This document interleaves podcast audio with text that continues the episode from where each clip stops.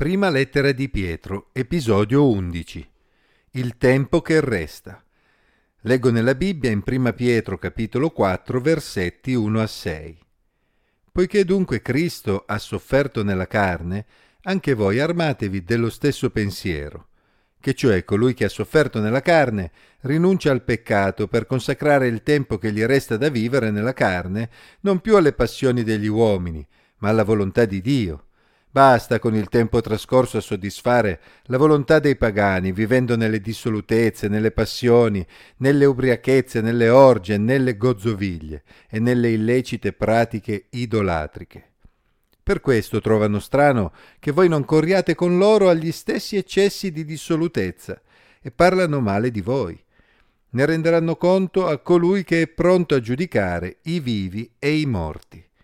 Infatti per questo è stato annunciato il Vangelo anche a coloro che sono morti, affinché seppur essendo stati giudicati nella carne secondo gli uomini, potessero vivere nello Spirito secondo Dio. Prima o poi tutti arriveremo al capolinea della nostra vita. Alla fine cosa rimarrà di tutto ciò che abbiamo fatto? L'Apostolo Pietro sta incoraggiando i suoi lettori a resistere nella persecuzione anche spendendo diverse righe nell'illustrare l'esempio di Cristo. Gesù aveva sofferto nella carne per una giusta causa, per salvare i peccatori dando la sua vita per loro. I suoi lettori dovevano armarsi dello stesso pensiero, ovvero dovevano essere pronti a soffrire per la loro fede. Perché? Essere cristiani significa identificarsi con Gesù nella sua morte e nella sua risurrezione. Paolo descrive queste identificazioni in Romani 6:4. Siamo dunque stati sepolti con lui mediante il battesimo nella sua morte, affinché come Cristo è stato risuscitato dai morti mediante la gloria del Padre, così anche noi camminassimo in novità di vita. Quindi il cristiano vive una nuova vita che si differenzia dalla sua vita precedente grazie alla trasformazione che lo Spirito di Dio compie nella sua vita. Il credente continuerà a cadere, ma si rialzerà e cercherà sempre più la volontà di Dio, perché lo Spirito di Dio nel credente lo porta a rompere con il peccato. Pietro si aspettava che, a partire dalla propria conversione, il cristiano avesse considerato prezioso il tempo che gli restava da vivere e che lo avesse investito in vista dell'eternità, cercando di fare la volontà di Dio nella sua vita. Non lo avrebbe sprecato in cose che non solo erano inutili, ma erano anche dannose.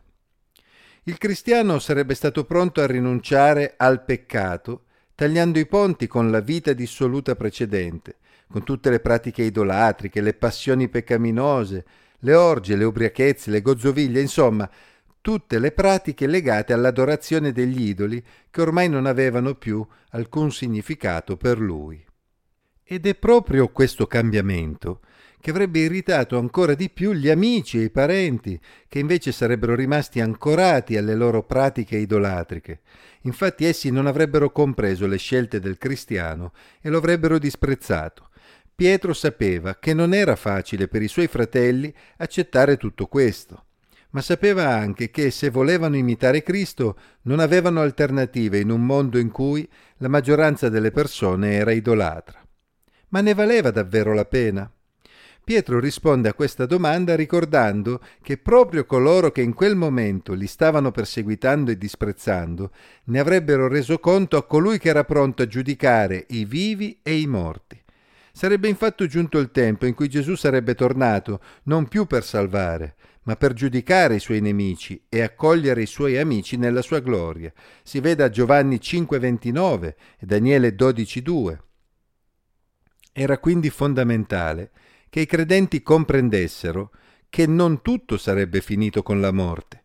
I loro nemici potevano anche minacciarli di morte, ma loro avevano una speranza che andava ben oltre anche se alcuni loro fratelli erano ormai morti, anche se alcuni erano addirittura stati uccisi per la loro fede, c'era una speranza, la speranza della risurrezione, la loro fede non era stata vana. Coloro che avevano creduto alla predicazione del Vangelo di Cristo, mentre erano ovviamente in vita, anche se ora erano morti, anche se ora avevano subito il destino comune a tutti gli uomini a causa del peccato, un giorno sarebbero tornati in vita secondo la promessa di Gesù. Si veda Giovanni capitolo 5 versetti 25 a 27, Giovanni 11 25 e Prima Corinzi 15 12 a 28. Che il Signore dia ad ognuno di noi di poter vivere il tempo che resta, da oggi in poi, avendo sempre lo sguardo rivolto alle sue promesse, tutto il tempo che stiamo dedicando all'avanzamento del regno di Dio, sottraendolo ad attività vane o addirittura dannose, non sarà sprecato, ma sarà ben speso in vista dell'eternità.